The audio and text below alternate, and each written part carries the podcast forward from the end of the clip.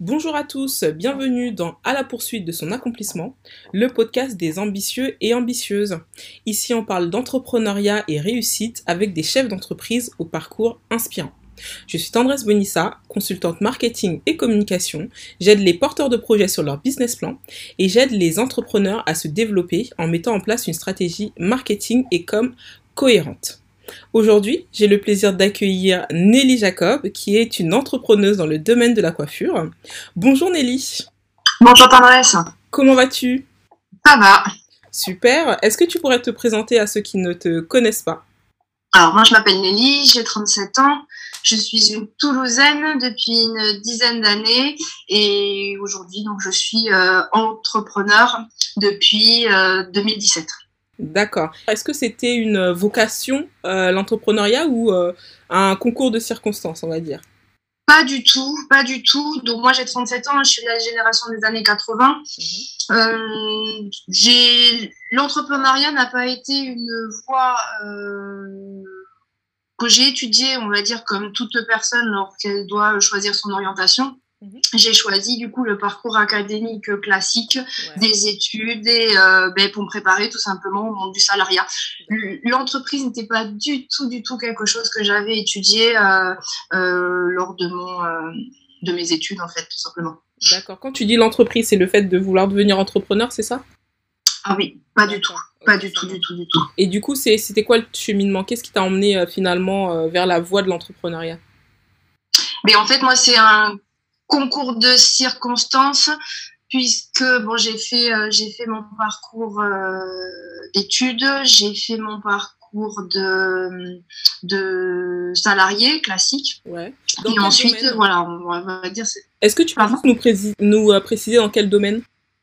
Alors moi j'ai fait un parcours de d'études d'ingénieur mhm. donc je suis diplômée de l'école polytechnique de Lille spécialité sciences des matériaux mhm. Donc j'ai fait un parcours très très standard puisque j'ai commencé en tant qu'ingénieur matériaux. Euh, j'avais des des aspirations plutôt dans le domaine de la qualité. Donc, j'ai très vite bifurqué dans le domaine de la qualité avec un parcours très classique d'ingénieur qualité, responsable qualité, puis directrice qualité. Euh, j'ai été diplômée en 2008, donc j'ai eu ce parcours pendant une dizaine d'années. Donc, j'ai vraiment un profil euh, d'ingénieur et cadre dans le domaine de la qualité, euh, plutôt aéronautique. Donc, pourquoi je suis sur Toulouse? Puisque c'était vraiment euh, dans le domaine, j'ai forte euh, orientation qualité aéronautique. D'accord. Et voilà, j'ai un parcours assez classique. Qui était passionné par tout ça ou pas? Oui. Oui, alors c'est pas du tout une erreur de parcours. Euh, j'ai vraiment, euh, j'ai très tôt su que ce qui m'intéressait, c'était les sciences, mhm. dès, depuis l'école en fait. Donc c'est vraiment pas du tout, du tout une, une, une erreur de parcours. J'étais très investie euh, dans, dans mon parcours professionnel. J'étais ambitieuse. Alors pas souvent on, on confond l'ambition avec le côté carriériste.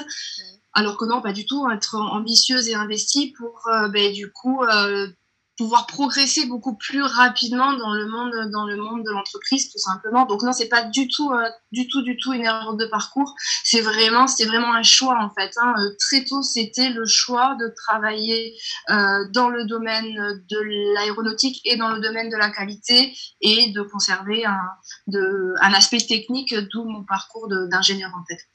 D'accord.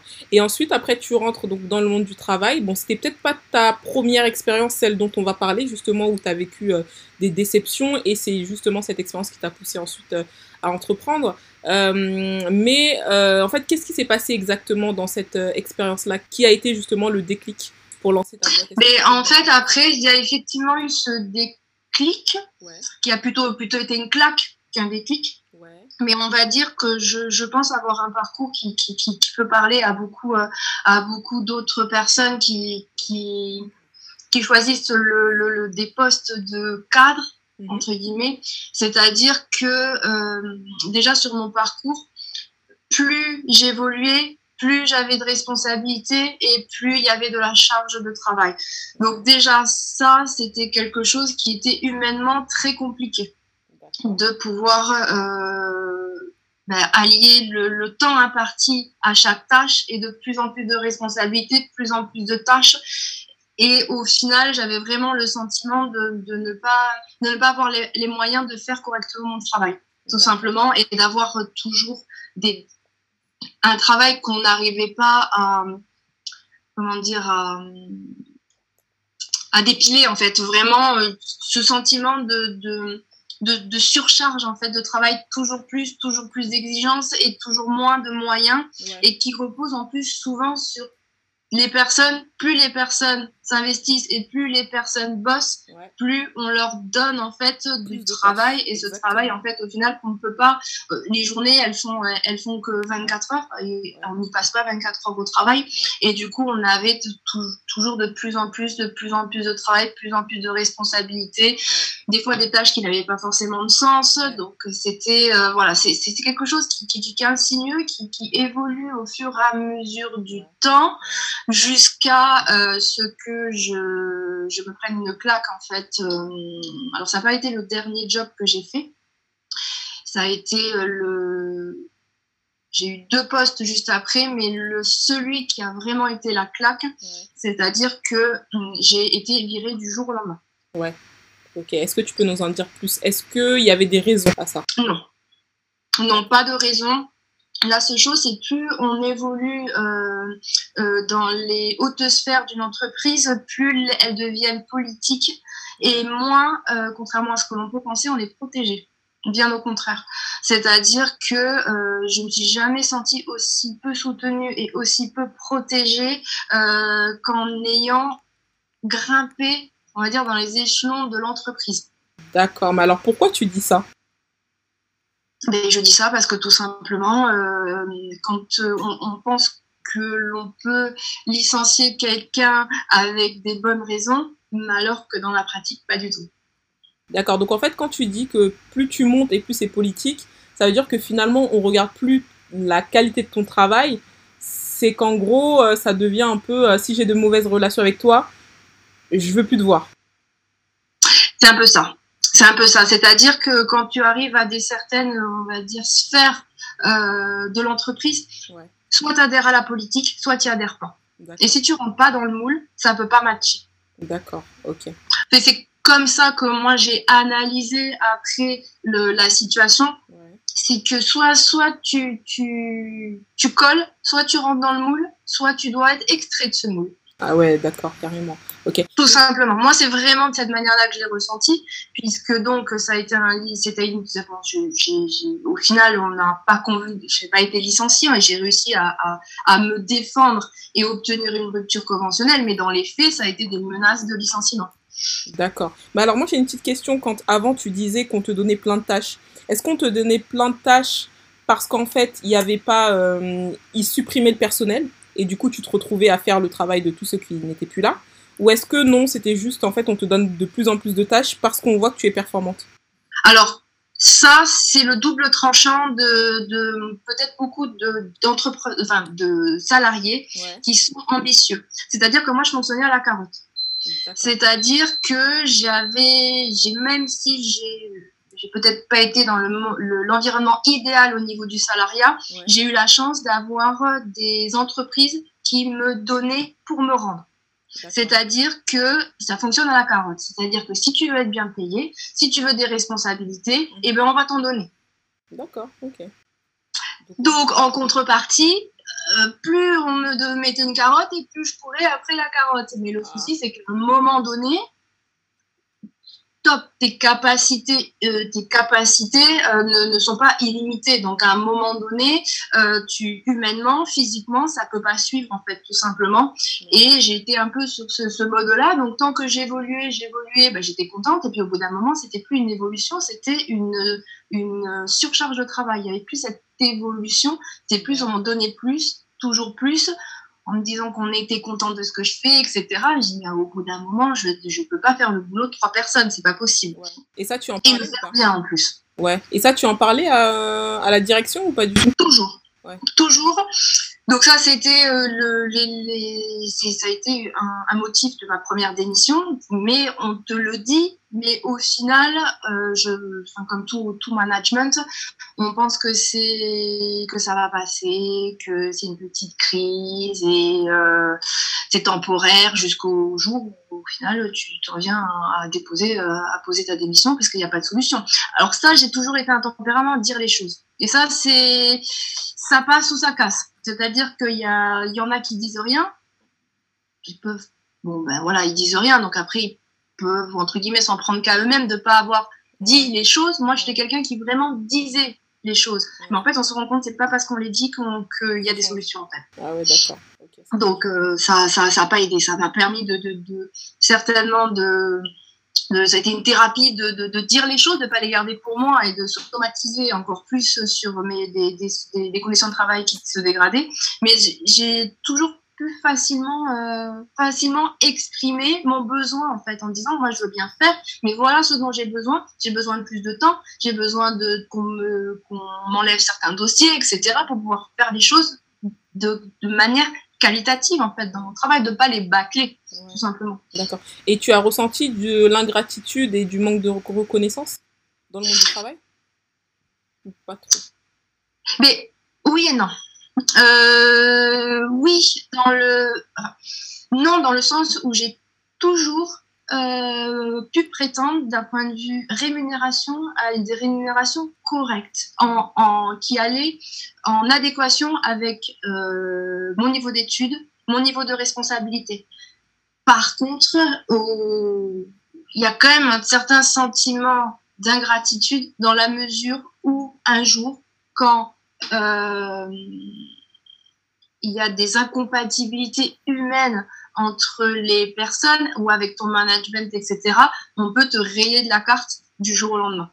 C'est-à-dire que tout cet investissement que tu as pu apporter à l'entreprise, puisque c'est, c'est, tu donnes de ta personne, hein, clairement, quand tu, quand tu es dans ce parcours-là où tu, où ton entreprise, voilà, tu es, vraiment contributeur, tu donnes de ton corps, tu donnes de ton âme, et du jour au lendemain qu'on puisse te, balayer, euh, te balayer pour des intérêts qui sont propres à la direction, ça par contre, ça a été, euh, ça a été euh, très violent, vraiment très très violent pour nous. Et est-ce que du coup, tu peux nous raconter un peu ce qui s'est passé? Alors, pour vous raconter ce, que, ce qui s'est passé, donc ça a été aussi rapide que je vais l'émunérer, c'est-à-dire que à l'occasion donc d'une journée de travail classique, il n'y avait rien qui, qui annonçait une, une, une, un choc, euh, une claque euh, comme ça. Donc là, j'ai mon directeur, mon directeur général qui me, qui me dit bon ben voilà, euh, tu dit est-ce que tu peux monter dans mon bureau? Donc moi je pensais que c'était une réunion de travail classique. Et en fait, euh, j'ai monté dans, dans, son bureau, donc il m'a clairement dit bon ben voilà, qu'il savait bien que euh, voilà, je n'étais pas forcément très satisfaite des conditions de travail, que je voulais déjà partir, etc.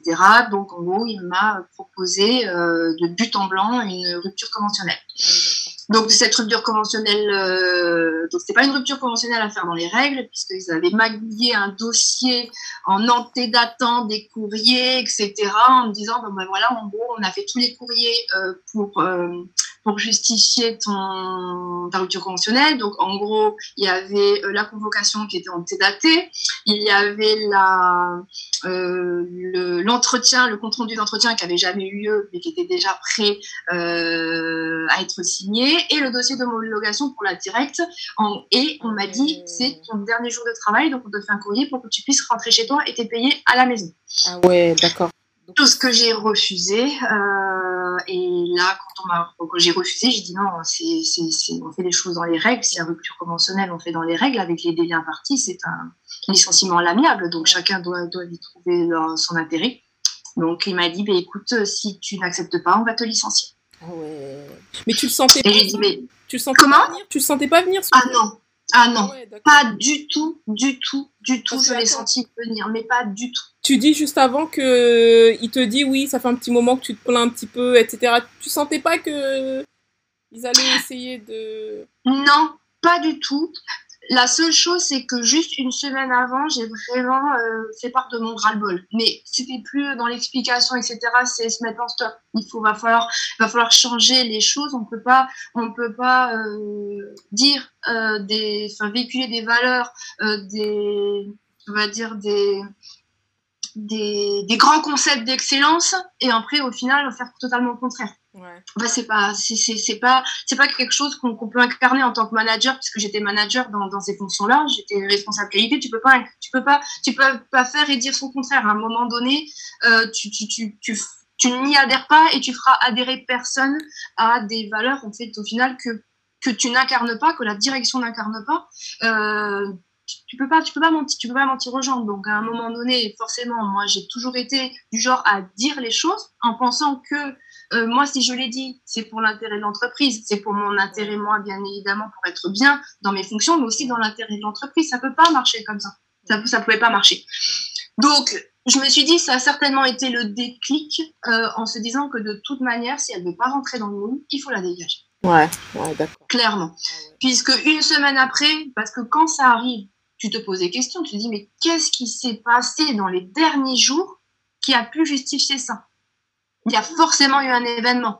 Et le dernier, ça a été peut-être vécu comme une confrontation avec ma direction, mais j'ai dit ce que j'avais à dire, en fait. Et mon directeur m'avait dit, à ce moment-là, Nelly, c'est marge ou crève. Ouais, ah ouais, carrément, tu vois. Donc, euh, en gros, c'était euh, soit tu te plies aux exigences de rentabilité de l'entreprise, soit tu dégages. Ah ouais, tout simplement. Et la semaine d'après, donc j'étais partie en déplacement, la semaine d'après, il m'annonce, il m'annonce du coup que euh, si j'acceptais pas la rupture conventionnelle, ils allaient me licencier et que de toute manière, des causes réelles et sérieuses, euh, on pouvait, très facilement en trouver. Mais moi, j'ai une question. Tes, tes, autres collègues là qui étaient euh, au même statut que toi, ils se plaignaient pas de tout ça? Ils restaient, ils acceptaient les conditions? Alors moi, j'ai un collègue qui m'a dit, écoute Nelly, alors je vais pas citer la boîte, il dit, tu sais, tu sais, quand tu es ton premier jour chez XX, mais tu sais pas euh, quel sera ton dernier, c'est pas toi qui décide. D'accord. Donc c'est une ambiance, on va dire, sociale qui est connue. Je suis pas la première, je suis pas la dernière. Euh, ils sont déjà, euh, on va dire, aguerris sur l'exercice. Donc en gros, c'était, c'était, comme une, une, une coutume quoi. Enfin, c'était pas, il, fallait pas se formaliser là-dessus quoi. En fait, en gros, on le pas pour toi, c'est comme ça quoi. C'est une pratique, il est comme ça, et voilà. Mais c'est fou, parce que... pour toi. C'est fou parce que du coup, ils se remettent pas en question. Moi, c'est ça un peu qui me choque en fait dans ton discours. C'est que les mecs, ils se sont pas dit à un moment donné que euh, si euh, tout le monde se barre ou que ça se passe comme ça, c'est que c'est nous qui faisons mal. Tu vois? À aucun moment, visiblement, ils se remettent en question. Ils essayent de. Non, non, parce qu'en fait, tout le monde est, tout le monde est interchangeable. Ouais, mais ouais, c'est toi. Euh, bah, c'est clairement ça. Enfin, tu, tu, tu dégages un pion et tu, tu le mets échec et mat et t'en reprends un autre et tu vas le reproduire en fait tout simplement. Mais de toute façon, c'est ce que je ressentais aussi dans le monde du travail quand j'y étais. C'est ce côté, euh, j'ai pas si besoin de toi que ça. Mmh, il y a ce rapport de force en fait qui, euh, qui est assez déstabilisant quand même, je trouve. Complètement. Complètement. Ok. Euh, bon, bah très bien. Du coup, tu te retrouves sans emploi. Euh, comment tu l'as vécu? Euh, Comment tes proches t'ont accompagné aussi peut-être dans, ce, dans cette épreuve? Parce que je pense que c'était peut-être une épreuve pour toi. De... Est-ce que tu t'es remise en question aussi après ça? Est-ce que tu t'es dit... Pas tout de suite. Non? Pas tout de suite. C'est-à-dire que c'est la claque. Donc après la claque, le vide, et je me suis dit, ben, tu te poses pas 10 000 questions, tu dis, ben, je vais retrouver un boulot parce que derrière, il y a les factures, euh, puisque tu te poses pas 10 000 questions. Il y hors des questions que je sois au euh, Pôle emploi. Je savais même pas ce que c'était le Pôle emploi. J'ai jamais eu un jour de chômage de ma vie. J'ai commencé à travailler en 99 avec des petits boulots. J'ai fait les études, donc je savais pas du tout comment ça fonctionnait. Pour moi, euh, Pôle emploi égale précarité. Je veux pas, je veux absolument pas dépendre de Pôle emploi, donc on retrouve un boulot tout de suite. Et j'ai re-signé deux CDI que j'ai quittés au bout d'un mois parce que je retrouvais exactement les mêmes prémices de situation, c'est-à-dire les burn-out, le harcèlement. Aussi, ça j'avais pas eu, euh, j'y avais pas eu droit, donc j'ai eu droit aussi aux tentatives de harcèlement.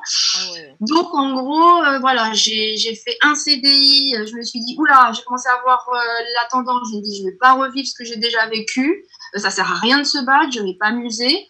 Je suis partie, j'ai re-signé très rapidement, j'ai pas eu une journée de chômage, hein, j'ai vraiment enchaîné. J'ai re-signé un second CTI et là, euh, harcèlement, euh, tentative d'intimidation, euh, oh. dit ouais, non, En un mois C'est fou quand même ah Ouais, j'ai signé, j'ai signé deux CDI, oui, parce que j'ai, je dis ça, c'était en 2017.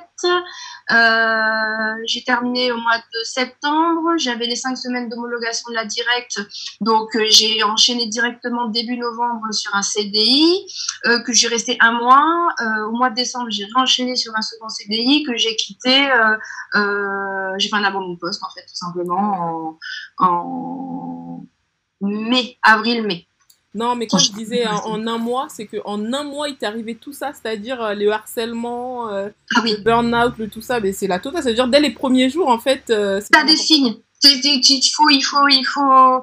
Une fois que tu as vécu quelque chose de, de nocif, c'est comme dans une relation amoureuse. Hein. Tu vois tout de suite les signes. Si as, par exemple, tu as été avec un mari violent, euh, tu vas peut-être reproduire le même schéma. Dès que tu vas voir les signes, il faut pas les faut pas les, les ignorer. Il faut vraiment se dire oula là euh, je reconnais là ce qui est en train de se passer. Donc j'ai vu les signes et je je ne suis pas restée que sur des impressions. J'ai j'ai vu avec la médecine du travail etc et j'avais appris qu'il y avait eu euh, mon prédécesseur avait fait un burn-out il est en arrêt depuis un an il y avait une alerte CHSCT l'inspection du travail qui était venue etc donc ça, j'avais pas besoin de, de, savoir beaucoup plus. Je savais que j'étais pas dans un environnement sain et je voulais pas en pâtir de nouveau. Et la seconde entreprise, euh, quelqu'un qui avait euh, déjà été, euh, il y avait des plaintes pour harcèlement qui avaient été déjà déposées contre lui et en fait c'était un comportement connu, ah mais qu'on n'a jamais voulu traiter quoi. En fait, on voulait pas, on voulait qu'on conservait cette personne au détriment bah, des femmes qui pouvaient travailler avec lui, qui pouvaient subir en fait son comportement. Incroyable. Hein. Et eh bah, ben, dis donc. Ah donc, euh, coup sur coup, après, je pense que c'était. Euh, c'était J'avais besoin de ça, en fait, pour prendre conscience. Ouais. Et la, le, la dernière. Euh, le dernier poste que j'ai eu, le, le, le directeur m'avait dit bah, écoute, si, je lui ai dit, moi j'ai toujours dit les choses telles qu'elles sont, j'ai jamais euh, laisser pourrir une situation. Moi, j'ai dit, mais écoute, de toute façon, si, tu t'es pas contente, t'as qu'à créer ta, ta propre entreprise, quoi. Ah ouais, t'as dit ça, tout simplement. Oui, oui, mais si, si, si tu, tu vois qu'à chaque fois, il y a quelque chose qui ne te va pas, ouais. Et eh bien, en gros, c'est, tu, si tu crois que c'est si facile que ça d'avoir une entreprise, bah, t'as qu'à le faire toi-même et tu verras que c'est pas si simple. Mais j'en doute pas que c'est des situations compliquées. Ouais. Mais c'est pas pour autant qu'on doit les accepter. Exactement. Et, donc, en gros, c'était, bah, si t'es pas content, t'as qu'à faire toi-même et tu verras que c'est pas si simple bah, c'est pas tomber dans l'oreille d'une sourde, en fait, tout simplement. Donc, bah, après ça, le vide, puisque là, tu, tu, tu ne peux que aller dans une direction. Tu fais, là, tu n'as plus d'emploi. Euh, Qu'est-ce que tu fais? Est-ce que tu repars, tu retentes dans cette voie-là, ou tu fais un virage à 180 degrés? Et du coup, ben, j'ai choisi le, virage à, à 180 degrés. Mais, mais du coup, qu'est-ce qui s'est passé en fait? Euh, Je veux dire, le, le, la réflexion te disant, ok, je suis dans la qualité, je passe à la coiffure Mais en fait, moi, la coiffure, c'est déjà quelque chose qui, avait la vocation d'être purement alimentaire. J'ai toujours aimé la coiffure. Euh, j'ai commencé. Euh, alors, j'ai eu la chance d'avoir des personnes euh, qui m'ont offert la possibilité de travailler dans le domaine de la coiffure en n'ayant aucune compétence dans la coiffure. C'est juste quelque chose qui m'a toujours intéressée. Donc, je me suis. J'étais un peu autodidacte dans le domaine de la coiffure. Et dans le domaine de la coiffure, ce qu'il faut savoir tant que salarié, tu n'as pas forcément besoin d'avoir du CAP, le CAP et le BP. Tu peux très bien travailler dans le domaine de la coiffure, mais j'ai eu la chance en fait d'avoir des personnes qui m'ont donné la chance en fait de pouvoir travailler dans la coiffure, mais ça avait vocation d'être purement alimentaire. Et j'ai eu l'occasion en fait dans cet environnement-là de faire des formations. Et c'est comme ça en fait au final que je me suis retrouvée dans des compétences coiffure. Donc, c'est resté dans le giron personnel. Et puis, dans le giron personnel, on me dit, ouais, mais Nelly, tu as des compétences, tu devrais te mettre à ton compte, etc. Donc, je me suis mis à mon compte en auto-entreprise en 2011 en me disant, bah, voilà, je fais mes petites activités qui me plaisent à côté, ça met du beurre dans les épinards, mais jamais je m'étais dit que je laisserais ma carrière euh, de cadre dans le domaine aéronautique vers des fonctions euh, dans le domaine de la coiffure d'une manière générale. Jamais j'aurais pensé que ce, petit truc, en fait, au final, euh, qui, qui était purement alimentaire, deviendrait aujourd'hui la base de mon activité, en fait. Et du coup, comment était le cheminement? Tu t'es dit, alors déjà, tu te retrouves sans emploi, et ensuite tu t'es dit, ok, je vais me lancer dans le domaine de la coiffure. C'était quoi en fait le, la réflexion? Alors déjà, c'était plus jamais je travaillerai pour quelqu'un. Mhm. C'est très euh, frontal comme, comme manière de, de, de présenter les choses, mais c'était ça. Je voudrais, je ne veux plus en fait que euh, un patron ait le droit de vie ou de mort sur moi, parce que c'était clairement ça en fait au final que j'ai vécu. Donc je voulais mon indépendance. Je voulais euh, faire les choses comme je l'entends, de la manière que je les, je les imagine, avec véhiculer les valeurs qui me représentent et d'être moi-même aussi dans le dans l'entreprise qui est mon entreprise. Donc c'était ça en fait, ce, ce... oui, c'était ça, c'était mon besoin en fait, c'était mon besoin d'avoir, euh, de me dire maintenant je suis vraiment euh, maître du bateau. Le dernier poste que j'avais eu, mon directeur, il m'avait dit, euh, il avait bien ressenti en fait que j'avais ce besoin de, liberté, d'autonomie. Il m'avait dit, tu auras les clés du bateau. Mais en fait, je me suis rendu compte que même avec les fonctions, avec le plus d'autonomie et de responsabilité, les seuls moyens d'avoir les clés du bateau, pour de vrai, c'est d'avoir ton entreprise. Tu n'auras jamais les clés du bateau si tu n'es pas ton propre patron. Vraiment. Et je vais même pousser encore plus loin, propre patron, associé unique. Ça, on rentre un peu plus dans les détails de, de l'entrepreneuriat. C'est le seul levier que tu auras pour faire les choses euh, à ta manière, comme tu l'entends, euh, après, tu ne dépends plus que de toi-même. Ça, ça fait partie des, des, des, difficultés autres de l'entrepreneur. On en parlera ah. peut-être un peu plus tard. Alors, c'est euh, parce que tu, tu dis euh, quand on est tout seul. Donc, toi, tu as déjà eu des associations et ça s'est mal passé? Pas du tout. Pas du tout. Mais par contre, quand on enclenche le, le chemin de l'entrepreneuriat, mhm. on tape à beaucoup de portes avant de, de, de pouvoir comprendre quel premier fil on va tirer. Et euh, le premier fil que l'on tire, c'est souvent d'aller vers euh, des, des. souvent le cabinet de comptable. Ça peut être un avocat aussi, ça peut être la chambre des métiers, etc. Et mhm. euh, lorsque je disais, bon, je présentais un petit peu mon, projet pour pouvoir faire le business plan, on me disait est-ce que vous allez être associé Et j'ai dit non. Il me dit c'est bien. Ah, il me dit c'est bien. c'est bien parce que c'est difficile dans, une, dans la vie d'une entreprise de pouvoir être en ligne tout au long de la vie d'une entreprise quand on a des associés. Et qui dit association dit euh, part d'actionnariat. Et il y en a toujours euh, voilà, des décisionnaires, des non-décisionnaires en fonction de, pourcentage de parts, etc.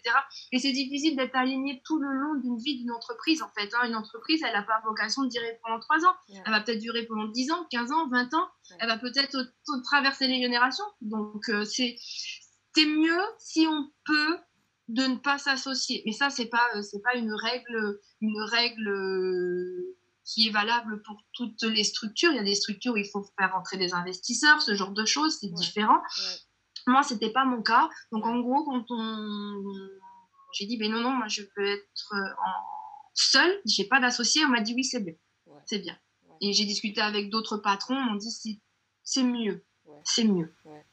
Mais ce n'est pas, pas forcément une règle qui peut s'appliquer à tout le monde. Mais si on peut, mieux vaut ne pas s'associer pour se dire allez, j'ai les clés du bateau, mais j'ai un copilote. Ouais, moi C'est toujours rassurant de se dire on a un copilote. Moi, je suis d'accord avec toi parce que j'ai déjà vécu les associations euh, lors de, mon, de ma première boîte avec une personne. Et en fait, c'était l'impression que j'avais en tout cas euh, que tu es toujours plus investi que les autres. Surtout quand c'est toi qui es moteur dans le projet. Et, euh, et, tu te retrouves à tout faire et des fois tu te dis mais c'est injuste que je partage une part avec une personne alors que finalement c'est moi qui, est, euh, qui suis le cerveau, tu vois. Donc même si effectivement il faut toujours s'associer avec des gens qui ont des compétences aussi euh, différentes, mm. mais voilà, je trouve que dans les associations, il y en a toujours un qui est plus investi et qui fait quasiment tout, quoi. En fait, c'est lui qui porte le bateau. Et puis il y en a un autre, qui est là, il fait des petites choses. Et puis, Toujours, euh, c'est obligé. Ouais. C'est obligé. C'est pour ça que c'est vrai que c'est mieux, moi je suis plutôt d'accord, c'est mieux, c'est mieux d'être, euh, d'être seul. Même avec aussi les membres de la famille pour l'avoir vu dans mon entourage. Je sais que j'ai des amis qui ont tenté avec la famille, c'était, c'était compliqué aussi, tu vois.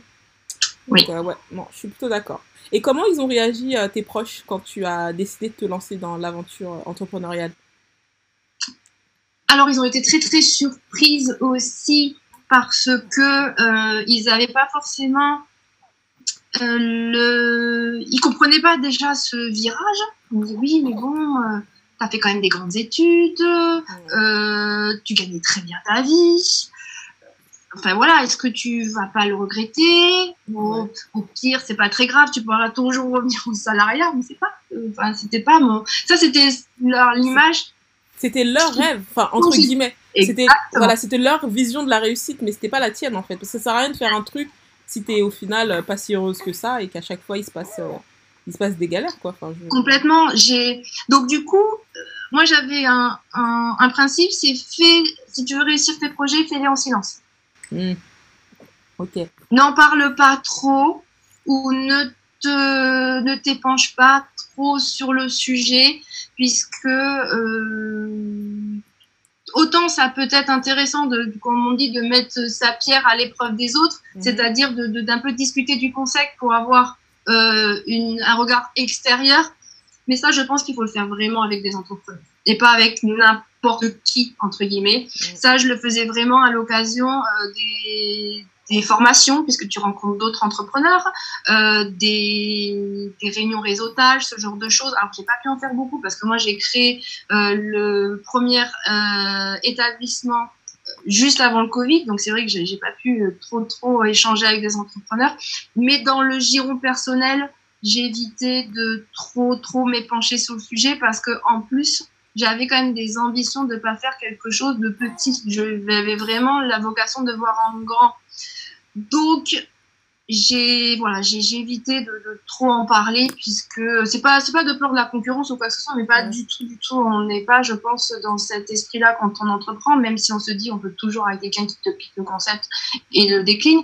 Mais c'était vraiment de de ne pas avoir vraiment de, des questions des projections en fait de personnes qui eux ont peur parce qu'ils n'auraient pas la capacité en fait de faire ce que je suis en train de faire. Exactement. Donc j'avais pas envie qu'on projette en fait des peurs qui sont pas les miennes parce que j'avais pas ces peurs en fait. J'en j'avais pas parce que je me suis dit là j'ai toutes les ressources. J'ai toutes les ressources. Alors soit je les ai, si je les ai pas, il va falloir que j'aille les chercher. Mais je suis vraiment convaincue qu'on est tous, on a tous des ressources euh, inexploitées et insoupçonnées. Et tu as douté en tes capacités de réussite ou pas? Comment? Est-ce que tu as douté en tes capacités de réussite ou au contraire, tu n'as pas douté, tu étais sûr que ça allait le faire ah, Je ne veux pas paraître euh, euh, voilà, pompeuse, mais j'avais. Non, c'est vrai, je, je, savais que j'allais réussir parce que j'étais prête à mettre les moyens. Ouais, et j'avais pas peur. Ouais, Vraiment, hein, le, la peur, c'est le premier frein, la peur et les croyances limitantes. Quand tu te projettes dans quelque chose de positif, tu y arrives. Après, c'est pas pour autant que j'ai pas eu des difficultés, que je me suis pas pris les pieds dans le tapis, mais c'est pas quelque chose que je garde parce qu'en fait, je me suis pris les pieds dans le tapis, j'ai compris et je suis partie vers autre chose. D'accord. Je me suis plantée et ben, je suis partie vers autre chose. C'est ça, tu es dans une phase d'apprentissage. Devenir entrepreneur, tu apprends à devenir entrepreneur. Il n'y a pas une école de l'entrepreneur en fait. Tu, alors bien évidemment, il y a des choses de mon parcours qui m'ont servi, puisque tout ce qui va être euh, dans la gestion, le management, etc. Donc, c'est des choses, bien évidemment, tout ce que tu auras fait avant euh, t'apportera une singularité donc, et, des compétences. Donc, tout ce que tu as fait ne te servira pas à rien. Il y a des choses, en fait, qui vont te servir. Et après, le reste, eh ben, t'apprends, t'apprends euh, à devenir entrepreneur et c'est la méthode des petits pas. Il n'y a pas une école d'entrepreneur. Tu peux sortir de TBS, de, de HEC, même si tu sors de la meilleure école de commerce, ça ne te fera pas de toi un euh, l'entrepreneur avec un grand E. Il n'y a pas, pas d'école d'entrepreneur. Tu apprends, tu apprends à devenir chef d'entreprise au fur et à mesure, en fait. Exactement. exactement. Des petits modules, tu te rajoutes à chaque fois des petits modules. Voilà. Bah, de toute façon, c'est sur le terrain, au final, que tu développes tes compétences. Donc, en soi, euh, ça sert à rien de trop non plus préparer euh, pendant pendant 10 ans parce qu'il y a des choses qu'on n'est pas capable de paramétrer que lorsqu'on est sur le terrain. Donc, bon. Oui, ah, complètement. Et puis de toute façon, si on n'a pas les compétences, soit on recrute, soit on sous-traite. Exactement. Donc on peut pas, on peut pas, on n'est pas des, tout simplement. Parce que voilà, on peut pas non plus tout faire aussi. Non. Ouais, ça c'est important parce que sinon, soit on craque, soit on fait mal. Oui, où on perd beaucoup de temps, alors que le temps, quand on est entrepreneur, c'est de l'argent. Donc, euh, mieux vaut sous-traiter euh, et payer une prestation de service plutôt que prendre beaucoup de temps et faire peut-être les choses peut-être aussi bien, mais avec beaucoup plus de temps, ou et beaucoup plus de temps, et peut-être pas aussi quali que ce qu'on espérait. C'est ça. Euh, et surtout que tu te concentres pas sur ce que tu sais faire le mieux. Exactement. Donc, ouais, carrément. Ok, super. Euh, est-ce que tu peux nous raconter un peu peut-être les premières difficultés? Comment ça s'est passé en, les premiers mois, les premières années de ton, de ton parcours entrepreneurial?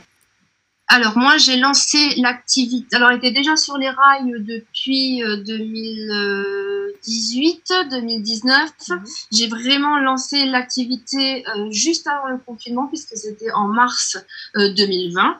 Ah Donc c'était certainement pas le bon moment, mais par contre vu que tout était déjà préparé, quand on lance une activité, euh, le moment où on s'immatricule, c'est pas le moment où démarre en fait l'activité de l'entreprise, puisque derrière il y a eu euh, le business plan, et le business plan il sort pas du, jour au lendemain. Il y a les études de marché à faire, déterminer, enfin déterminer sa cible, faire les études de marché, construire son business plan, commencer à faire des prévisionnels comptables aller chercher les, investissements.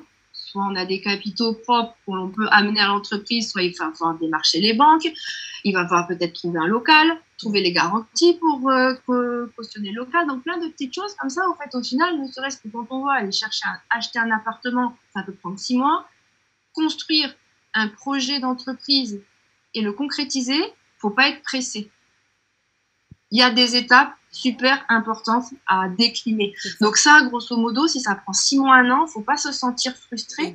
La seule chose qui est importante, importante c'est ça, je le dis pour les peut-être les entrepreneurs qui voudront se lancer, il faut se mettre à fond dedans. Ouais.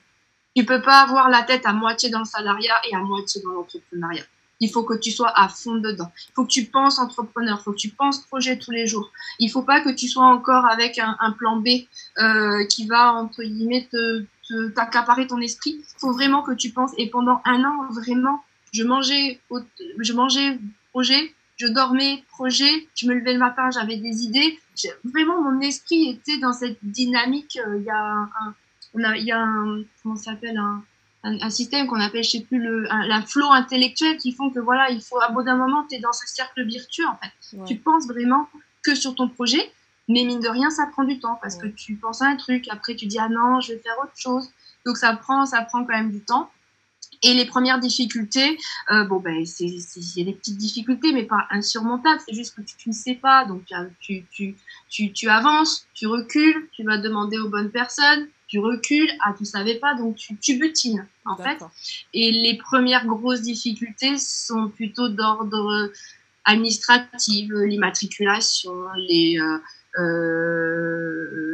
la rédaction du business plan, etc. Mais j'ai même pas envie de dire que c'est des difficultés en fait. C'est pas comme si je m'étais retrouvée, face à un mur et je me dis oh alors là qu'est-ce que je fais? Euh, J'ai peut-être, je vais remettre en, en, cause mon projet. Jamais dans mon parcours j'ai vécu ça, malgré le fait que j'ai immatriculé l'entreprise pour fermer trois mois. Hein. Ouais en mode confinement. Donc euh, au final, la difficulté elle est là, mais pour moi, ça n'a même pas été une difficulté parce que je me suis dit de toute manière, tout ce que j'ai fait, je l'ai fait, le projet il est prêt et c'est maintenant qu'il faut le lancer parce que Covid ou pas Covid, il est prêt.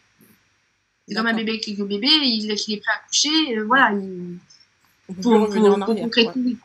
Mm. Donc j'ai pas, j'ai pas vraiment eu le sentiment d'être face à des murs, mais il y avait vraiment des choses qui te qui te. C'est comme tout, tout l'administratif. C'est usant, tu penses, ah, ça y est, j'y suis, ah ben non, et on repart. Et voilà, c'est vraiment plus ce, ce, ce, ce stress de d'avancer, reculer, d'avancer, reculer, de pas avoir vraiment la sensation d'avancer, mais en fait, au final, tu avances mais par petits pas.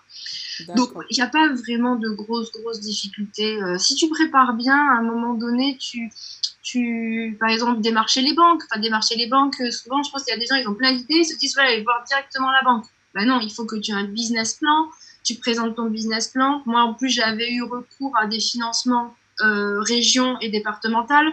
Donc, il fallait convaincre le jury de te financer un prêt d'honneur. Donc, ça m'a permis, en plus, de, de, de, de rendre mon, mon projet intelligible pour le vendre, en fait.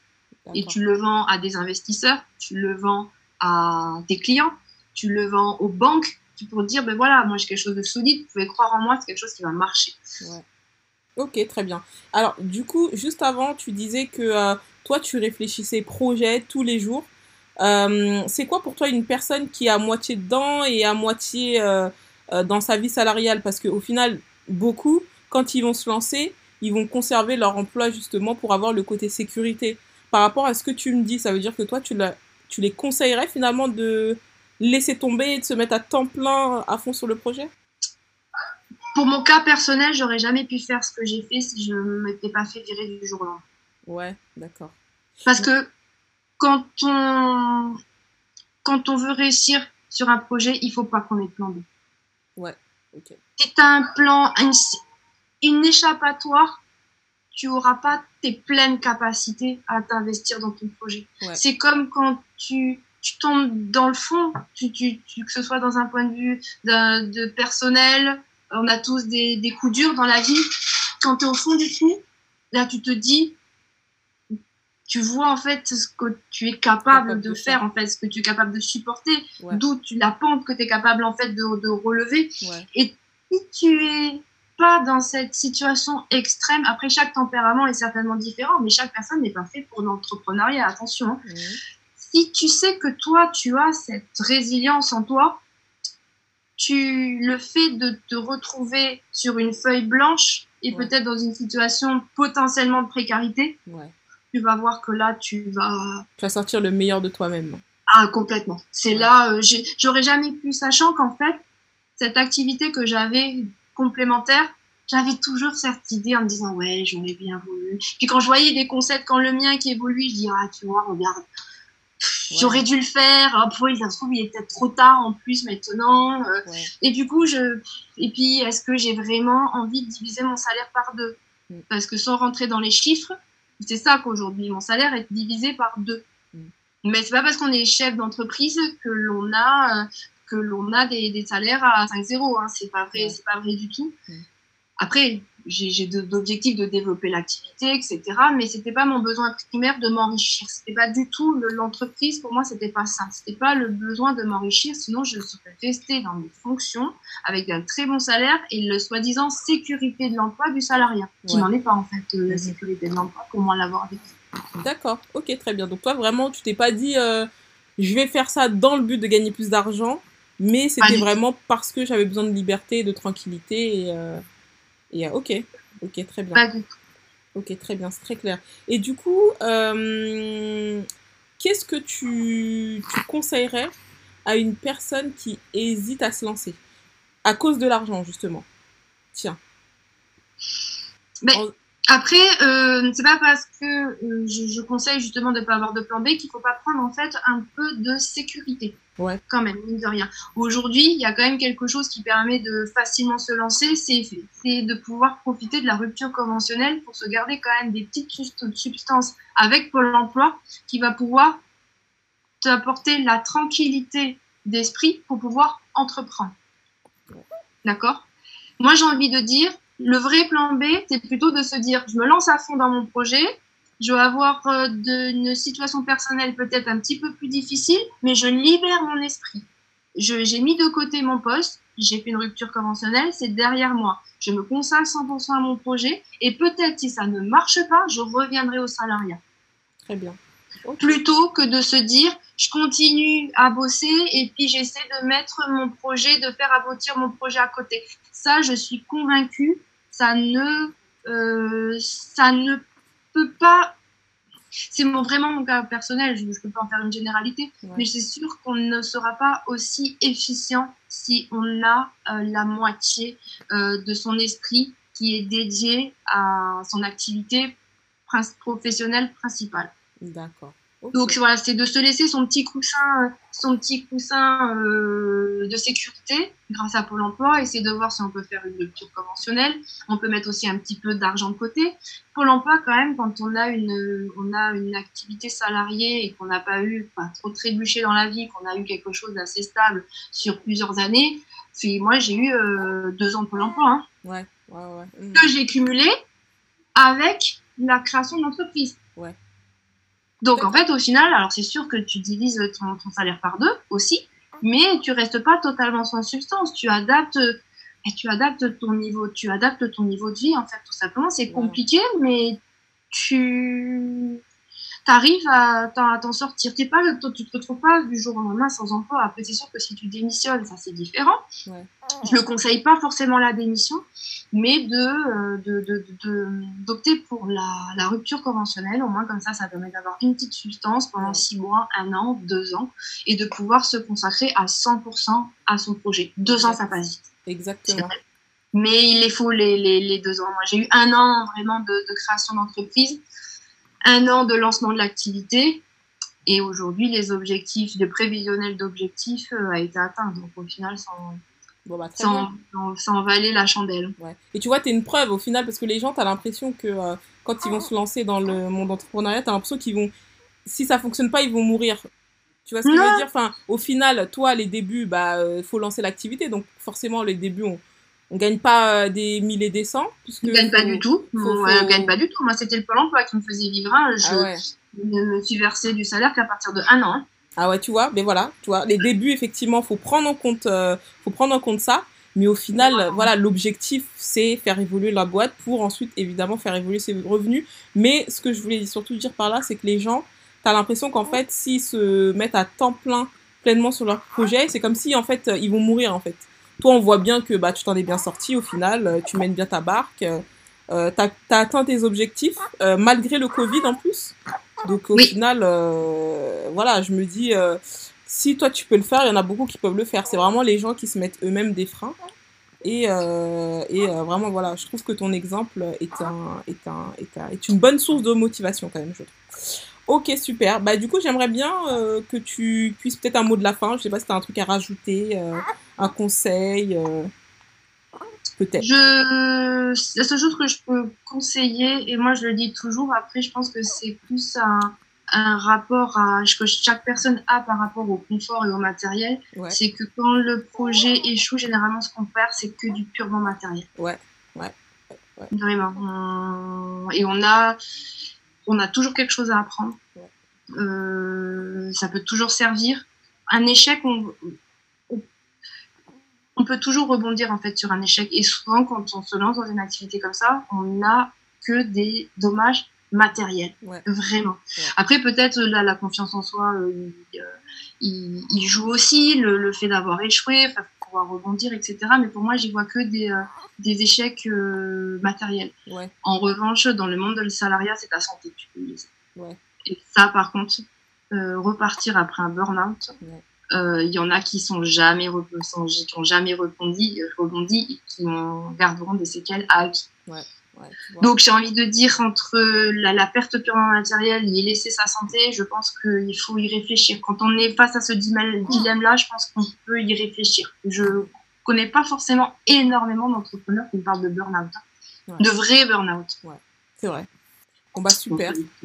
C'est parfait. En tout cas, je te remercie beaucoup. Euh, euh, Nelly, euh, d'avoir pris, le, d'avoir pris le temps pardon, de nous raconter euh, et nous donner tous ces conseils. de toutes les manières, en dessous du podcast, je mettrai toutes les informations pour que vous puissiez aller voir dans le détail ce qu'elle fait.